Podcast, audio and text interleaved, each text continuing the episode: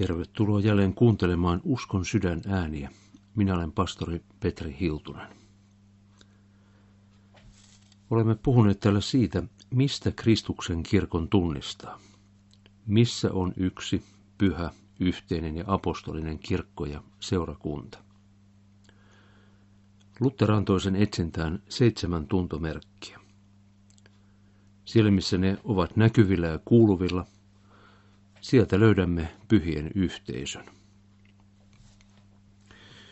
Nämä seitsemän Jumalan pyhän kansan tuntomerkkiä ovat Jumalan sana puhtaasti julistettuna ja uskottuna, pyhä kaste oikein toimitettuna, opetettuna ja nautittuna, samoin pyhä ehtoollinen, josta tänään puhumme. Vielä avainten valta eli johon sisältyvät kirkkokuri ja rippi, oikea paimen virka, yhteinen rukous ja tunnustus sekä pyhä risti, eli vaino ja vastustus uskon ja evankeliumin ja Kristuksen tähden. Näistä merkeistä me tunnistamme Jumalan pyhän kansan ja voimme erottaa sen muista tämän maailman yhteisöistä. Viimeksi puhuimme asiasta, joka on vaikea ja kipeäkin monille, jotka haluavat olla vilpittömiä kristittyjä. Puhuimme näet kasteesta. Emme kuitenkaan puhuneet, puhuneet lapsikasteen ja aikuiskasteen eroista tai siitä, onko upotuskaste parempi kuin valelukaste vai onko pirskotuskaste, se oikea kaste. Nämä ovat sittenkin toissijaisia kysymyksiä. Tietoisesti puhuimme kasteen sisällöstä, sitä mitä Raamattu opettaa kasteen alkuperästä ja, ja sen vaikutuksesta. Kaste ei ole niin kutsuttu ehdonvallan asia joka voidaan tehdä tai jättää tekemättä. Ei vaan se on välttämätön pelastukseen. Usko Kristukseen ja kaste Kristukseen pelastavat Jeesuksen opetuksen mukaan. Kastamisen syynä on se, että ihminen on jo syntyessään erossa Jumalasta – ja hänen armostaan. Hän on osa syntiin langennutta ihmiskuntaa. Kun esivan vanhemmat ovat langenneet syntiin ja joutuneet konkurssiin, niin lapset syntyvät konkurssipesään. Pietari opettaa, että meidät kastetaan syntien anteeksi saamiseksi. Ja samoin hän opettaa, että kasteessa me saamme pyhän hengen, joka sitten alkaa tehdä työtään meidän elämässämme. Alkaa puhdistaa meitä ja, ja pitää meidät Kristuksen yhteydessä. Kaste on myöskin liittämistä Kristuksen kuolemaan ja ylösnousemukseen. Se on hautaamista ja herättämistä. Se on heräämistä uuteen elämään, niin kuin Paavali opettaa. Kasteessa ihminen myös riisutaan lihan ruumiista, niin kuin Paavali sanoo. Eli siitä, että meidän itsekäs mielemme liha hallitsee meitä. Riisumisen vastapainona kaste on myös pukemista – se on pukemista Kristukseen. Näin meidän syntimme peitetään Jumalan vihalta. Jumala ei enää näe meidän syntisyyttämme, vaan hän näkee Kristuksen, joka on meidän päällämme. Ja näin Jumalan viha kohdistuu Kristukseen, jonka pitää kuolla Golgatan ristillä. Mutta me saamme pääsyn hyvän oman tunnon liittoon Jumalan kanssa, siihen liittoon, josta Pietari kirjeessään puhuu. Raamattu kuvaa siis kastetta hyvin rikkaasti ja hyvin monipuolisesti. Se on todella armorikas elämän vesi ja uudesti syntymisen peso pyhässä hengessä, niin kuin katekismus opettaa. Kun kasteesta opetetaan raamatun mukaan ja se toimitetaan vedellä, isän ja pyhä, pojan ja pyhän hengen nimeen, ja kun se uskotaan, silloin Kristuksen seurakunta saa näkyä tämän maailman keskellä. Silloin yksi sen tuntomerkeistä on esillä. Kasteeseen liittyy toinen Kristuksen kirkon sakramenteista, eli näkyvistä armon välineistä, nimittäin ehtoollinen. Kristityn ja seurakunnan elämä on elämää kahden maljan välissä. Kastemaljan ja ehtoollismaljan. Kasteen maljasta alkaa meidän elämämme kristittyinä – mutta ehtoollismalja on tarjolla siitä lähtien koko meidän taivastiemme ajan. Molemmissa maljoissa on kysymys siitä armon virrasta, joka pulppua Golgatalla vapahtajan kylkihaavasta. Sehän pulppusi verta ja vettä.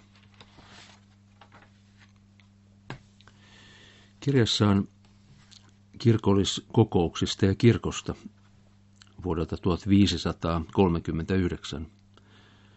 Luther kirjoitti myös ehtoollisen merkityksestä Kristuksen kirkon tuntomerkkinä. Hän kirjoittaa ehtoollisesta näin. Kolmanneksi voimme tuntea Jumalan kansan, eli kristillisen pyhän kansan siitä, että se pitää uskoo ja nauttii alttarin sakramentin, eli ehtoollisen, Kristuksen säädöksen mukaisesti. Sillä sekin on Kristuksen jälkeensä jättämä julkinen merkki ja kallis aarre, jonka kautta hänen kansansa tulee pyhitetyksi ja tunnustaa itsensä julkisesti, samoin kuin se sen tekee sanan ja kasteenkin kautta eikä sinun tarvitse vähäkään välittää siitä, jollei Paavi pidä messuja puolestasi, siunaa sinua, vahvista kas- kastettasi, voitele sinua pyhällä öljyllä, tai pue yllesi messupukua.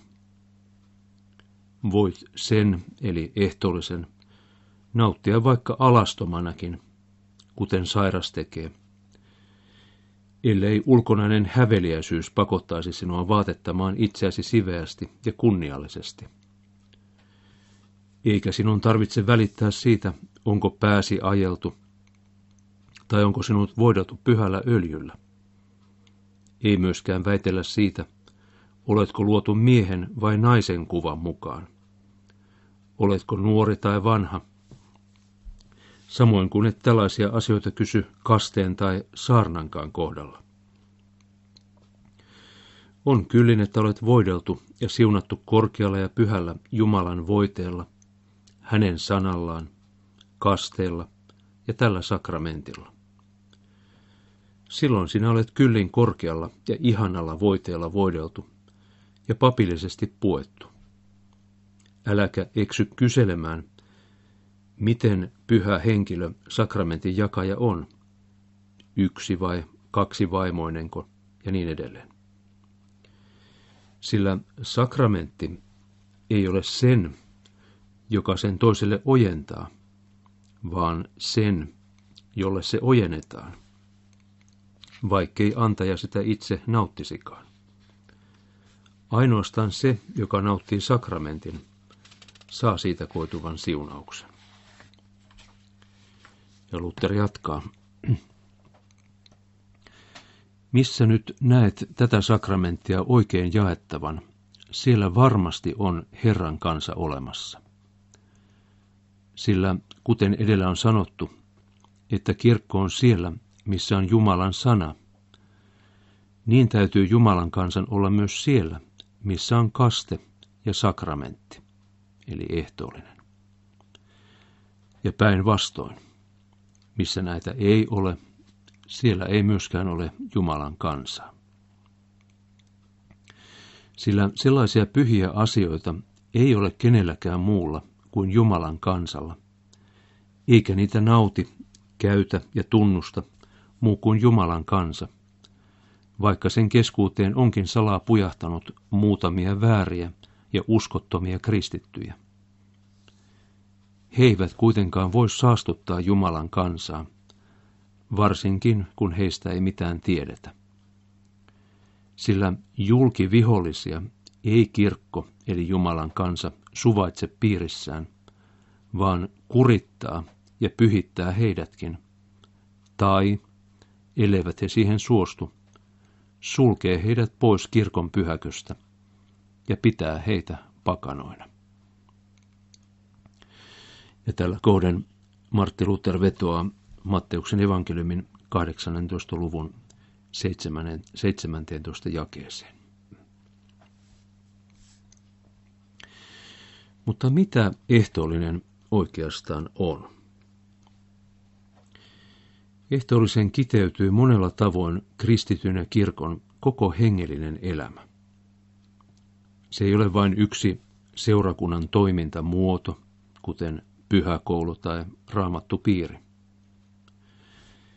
Ehtoollinen on monella tavoin kirkon elämän keskus. Tämä näkyy esimerkiksi siinä, miten keskeisessä asemassa ehtoollinen oli uskonpuhdistuksen ajan keskusteluissa. Ehtoollisen kautta luterilaiset määrittivät sen, mitä pitivät raamatullisena uskona. Ja ehtoollisen avulla he vetivät rajaa oikealle, paavilaisiin päin, ja vasemmalle, zwingliläisiin, kalvinilaisiin, reformoituihin ja niin kutsuttuihin hurmahenkiin päin. Kaikki kiteytyy pieneen latinan kielen sanaan est, joka suomeksi merkitsee on. Latiнаnkielisessä raamatussa Jeesus sanoo kirjastorstaan iltana hoc est corpus meum. Tämä on minun ruumiini. Mitä tuo pieni est tarkoittaa? Siitä 1500-luvulla oltiin montaa mieltä. Rooman kirkossa asia ymmärrettiin niin, että papin lausuessa noita asetussanoja ehtoollisen leipä muuttui Jeesuksen ruumiiksi ja ehtoollis viini muuttui Jeesuksen vereksi. Siitä lähtien ne eivät enää olleet leipää ja viiniä, vaan ne olivat Kristuksen ruumissa veri. Ja tämän muutoksen sai aikaan papin lausuma Jumalan sana. Tätä muuttumista kutsutaan hienosti transsubstantiaatioksi. Ehtoollisaineiden muuttuminen oli vahvasti sidoksissa papin virkaan. Taikauskoinen kansa käsitti ehtoollisen asetussanat siksi usein ikään kuin loitsuna. Tuosta hoc est corpus meum lauseesta tulee meidänkin kielemme puheeseen ilmaus hokkus pokkus, koska tuon tapahtuman ajateltiin olevan jollakin tavoin taian omainen. Kansa seurasi henkeä pidätellen tuota muuttumistapahtumaa. Toisaalta Rooman kirkko opetti niin kutsuttua messuuhria. Sen mukaan ehtoollisen vietossa Kristus uhrataan joka pyhä uudelleen. Ei kuitenkaan niin kuin Golgatalla kerran, vaan nyt verettömästi. Messu-uhri nähtiin siis välttämättömänä toimituksena, jotta ihmiset voisivat nauttia Kristuksen ruumiin ja veren. Tosin kansahan ei keskiajan lopulla juurikaan nauttinut enää ehtoollista, jonka arvo oli noussut niin korkeaksi, ettei sitä katsottu voitavan antaa kansan käsiin. Öylätin eli ehtoollisleivän saattoi kansa saada kerran vuodessa, mutta viinin nauttivat vain papit. Tässä tilanteessa elettiin, kun Luther alkoi riisua ehtoollisen ympäriltä näitä raamatun vastaisia asioita. Hän alkoi ensinnäkin opettaa, ettei tarvitse ajatella mitään ehtoollisaineiden muuttumista. Ne ovat Kristuksen ruumis ja veri, kun läsnä on leipää, viiniä ja Jumalan sana. Eikä leipä menetä leipyyttään, vaan pysyy leipänä, vaikka se samalla on myös Kristuksen ruumis. Ja samoin viini pysyy viininä, vaikka onkin samalla Kristuksen veri. Luther hylkäsi myös messuuhrin, jota piti raamatun vastaisena. Kristus on kertakaikkisesti uhrattu Golgatalla. Hänen mielestään on Jumalan pilkkaa väittää, että Kristus pitäisi uhrata aina uudelleen ja uudelleen. Hänen kertakaikkinen uhrinsa riittää meidän hyväksemme. Lutherin mukaan ehtoollisaineet piti myös antaa kansan käsiin, sillä Kristushan on säätänyt, että hänen opetuslastensa tulisi usein viettää tätä ateriaa. Sen sijaan Luther piti kyllä raamatun mukaisena sitä, että ehtoollisen jakaa pastori.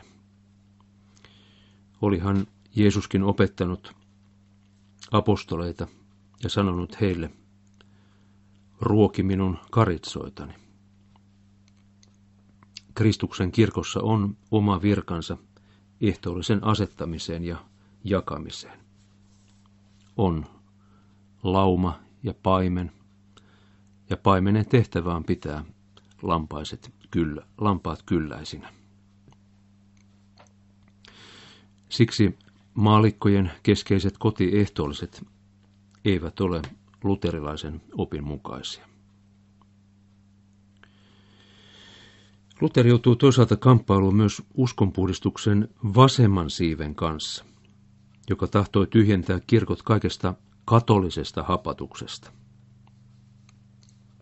Esimerkiksi Sveitsin zwingliläisillä oli se ajatus, että Jeesus ei oikeasti olekaan ehtoollisaineissa, vaan Jeesus on taivaassa. Voidaan korkeintaan ajatella, että Kristus on jotenkin pyhän hengen kautta läsnä siinä hetkessä, jossa ehtoollista vietetään. Jotenkin näin hän ajattelee myös keskiverto helluntalainen nykyaikana. Leipä ei tällöin ole Kristuksen ruumis, vaan se ainoastaan kuvaa Kristuksen ruumista. Se on vertauskuva, se on symboli. Tai sitten se on muistutus siitä Kristuksen oikeasta ruumiista ja verestä. Mutta leipä pysyy leipänä ja viini viininä. Niitä syödään ja juodaan Jeesuksen muistoksi, siis ehtoollista viettäessä muistellaan sitä, mitä Golgatalla tapahtui. Luther hyökkäsi ankarasti tällaista käsitystä vastaan. Hän vetosi ainoastaan tuohon yhteen pieneen sanaan est. Jos Raamattu ja Jeesus sanovat, tämä on minun ruumiini, Kuinka joku voi kehdata väittää, ettei se olekaan Kristuksen ruumis? Kuinka joku julkeaa sanoa, että se pitäisi ymmärtää vain vertauskuvallisesti? No mitä siitä seuraisi, jos ajattelisimme, että leipä ja viini vain kuvaavat Kristuksen ruumista ja verta, mutta eivät oikeasti ole sitä? No sehän tarkoittaisi sitä, ettemme, ettemme me ollenkaan saisi Kristuksen ruumista ja verta ehtoollisessa. Hän ei olisi todellisesti läsnä ehtoollisaineissa. Me viettäisimme vain poissa olevan Jeesuksen muistojuhlaa. Meille luterilaisille on korvaamattoman arvokas ja ihana se tietoisuus, että Jeesus on läsnä ehtoollisessa. Me saamme siinä Jeesuksen itsensä. Tämä onkin ehtoollisesta puhuttaessa se pääasia.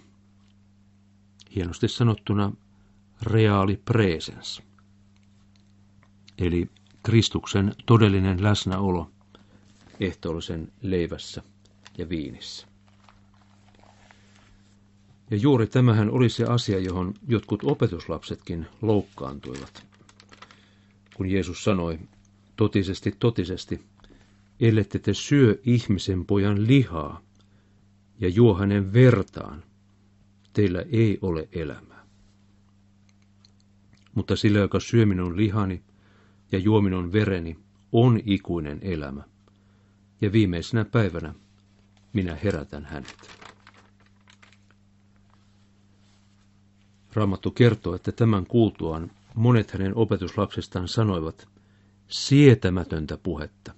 Kuka voi kuunnella tuollaista? Ja he vetäytyivät pois opetuslasten joukosta, eivätkä enää kulkeneet hänen mukanaan. Pietari kuitenkin sanoi, että Herra, kenen luo me menisimme? Sinulla on ikuisen elämän sanat. Eli Jeesus antaa ehtoollisessa itsensä.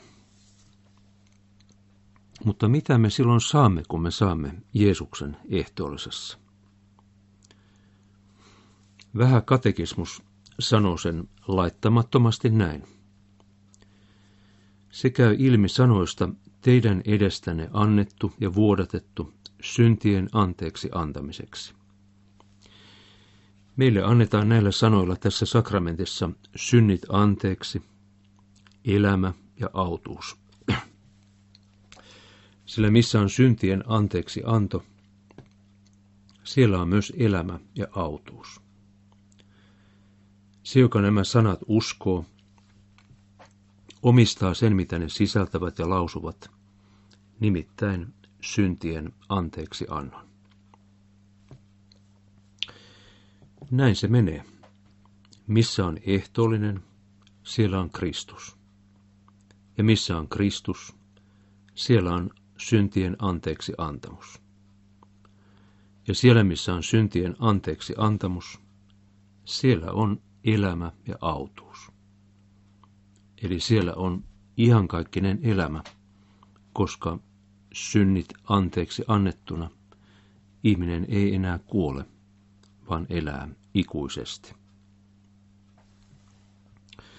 Koko kristinen elämä huipentuu juuri syntien anteeksi saamiseen. Se on taivaan portti. Ja sen kautta tulee meille kaikki muukin. Pyhitys, uusi elämä, autuus, siunaus, iankaikkinen elämä, ylösnousemus ja isän koti. Siksi on tavattoman tärkeää saada säännöllisesti tulla ehtoolliselle, saamaan synnit anteeksi ja vahvistamaan heikkoa uskoa.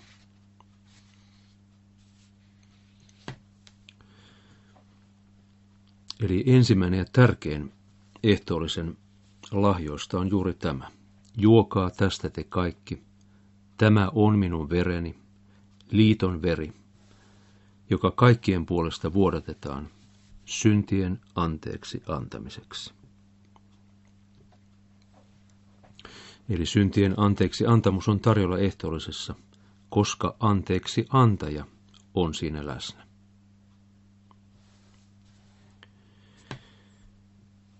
Ne, jotka tulevat nauttimaan ehtoollisen, saavat painokkaan ja vakuuttavan henkilökohtaisen vahvistuksen tuosta anteeksi antamuksesta. Ehtoollinen vahvistaa meille, että meidän syntimme on todella anteeksi annettu. Meidän ei tarvitse enää epäillä sitä, että olenko saanut anteeksi, vaan kun Kristus antaa meille ruumiinsa ja verensä, silloin meidän heikko uskomme saa vahvistuksen ja voimistuksen siihen, että voimme luottaa tuohon täydelliseen anteeksi antamukseen. Eli ehtoollisessa on kysymys evankeliumista. Se välittää meille samaa asiaa kuin evankeliumi, joka kertoo, että meidän syntimme on anteeksi annettu Kristuksen tähden. Ja tämä on se tärkein syy käydä ehtoollisella, tulla ehtoollispöytään aina uudelleen ja uudelleen. Siinä on kysymys syntien anteeksi antamuksesta, elämästä ja autuudesta.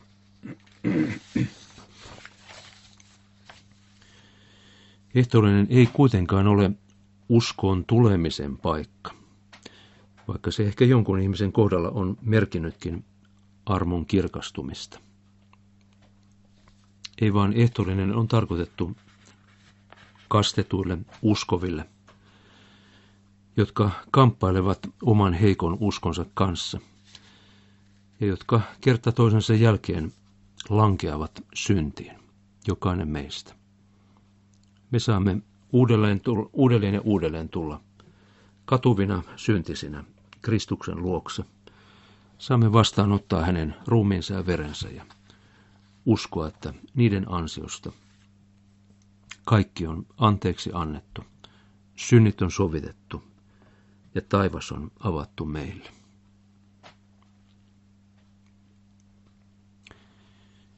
Jos haluat tutustua ja syventyä lisää luterilaiseen uskon elämään, tilaa ilmaiseksi itsellesi Suomen evankelis-luterilaisen lähetyshiippakunnan julkaisema kirja sähköpostitse osoitteesta tilaukset at lhpk.fi.